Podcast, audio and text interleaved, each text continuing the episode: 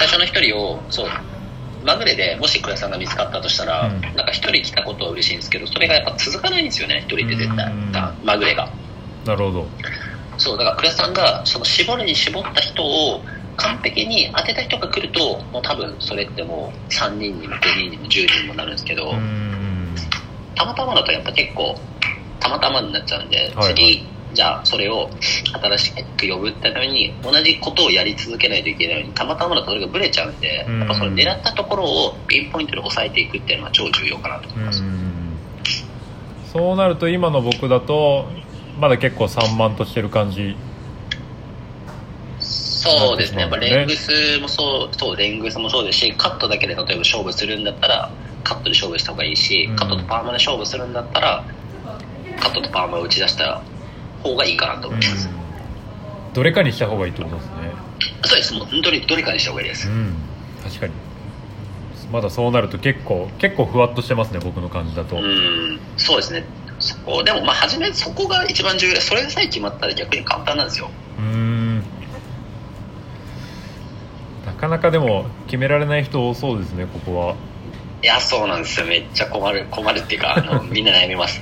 そうですよねそう、今までやっぱ自分の推してたとかやりたい技術あるじゃないですか。はいそれをやっぱり僕が、うん、これは弱いですって言っても、いや、僕これでやってきたんで、みたいなとかめっちゃありますよ。いやそうですよねあ確かにそれはありそうだなそう。で、その時に一番自分がよく言わせてもらうのは、その、美容師さんのやりたいことじゃなくて、そのお客さんのニーズ、需要があることをやってほしいですっていうのを一番伝えますうーね。んまあこっちのやりたいことなんて正直どうでもいいっちゃどうでもいいわけですもんね そうおっしゃる通り。そう本当にそうですよ。消費それって消費者が決めることなんで、僕らが美容師のエゴで言うと、まあそんなことお客さんがしたらどうだっていいんですよね。うーん確かにこっちの自己満足で終わってしまう可能性が高いわけですよねそうです、そうです。だから、本当に、やりたいことがいっぱいありますみたいな人は、そのお客さんの、日々やってるお客さんが答えだから、うん。日々やってるお客さんの悩みが多いことをやれば、多分、お客さんがどんどんどんどん増えていくうんうんうんうんうんかなって思いますね。うんなるほどなるほど。そうなるとじゃあ僕はでもパーマかなパーマで押してった方がいいような感じはしますねそうですね、んワンカールパーマ、僕はちょっと、あの、得意分野の感じですけど、なんかすごい良さそう、需要的には。はいまああとは特にやっぱビフォーアフターが分かりやすいっていうのもあるのかなっていう気はしますうんうん。いや、そうだと思いなんとます。なくですけどうん。なんかもう、インスタってやっぱ画像とか動画でも初め勝負して、そこから文字じゃないですか。うんだから分かりやすさをやっぱ動画か画像で初め伝えないといけないから分かりやすい技術の方がやっぱり当たりやすいっていうのがあるんですよね。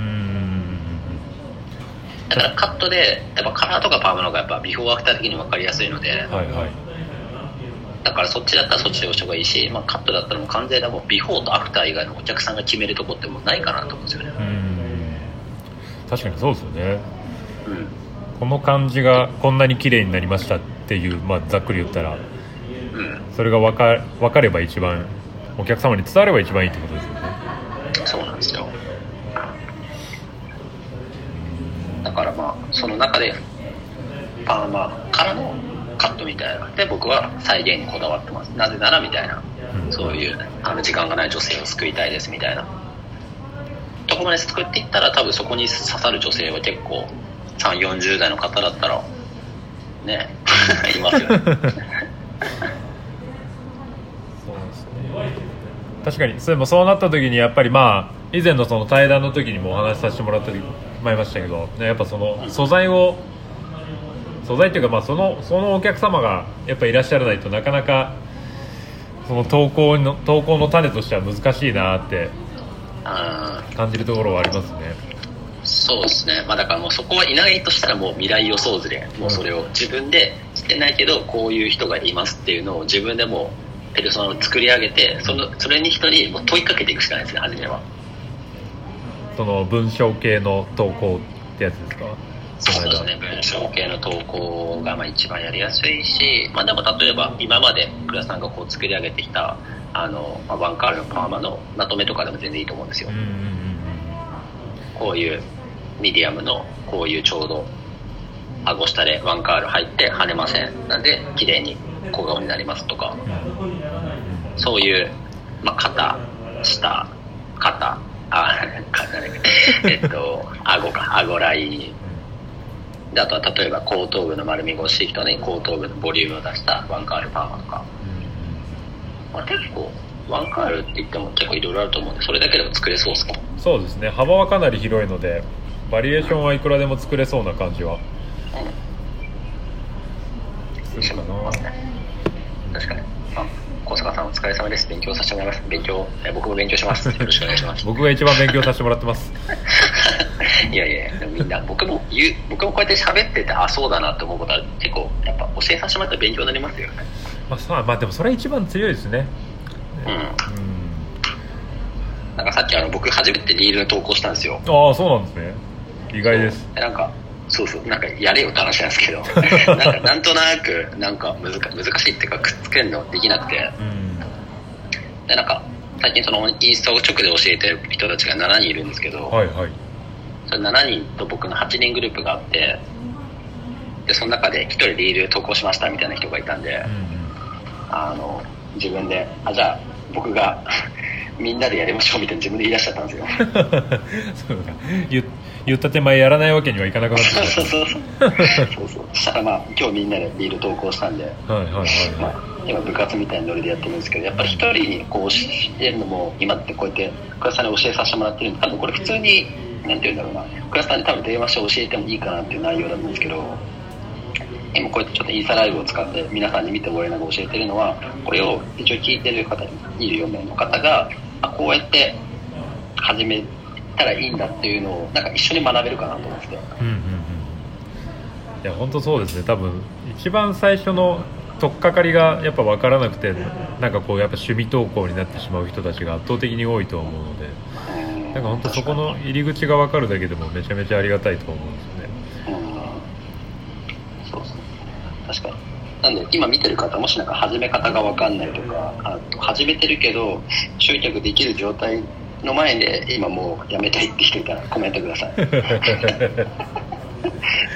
今日は初期初期段階編なんでそういう話していこうかなと思います、一番最初の入門編みたいな感じですねそうですね。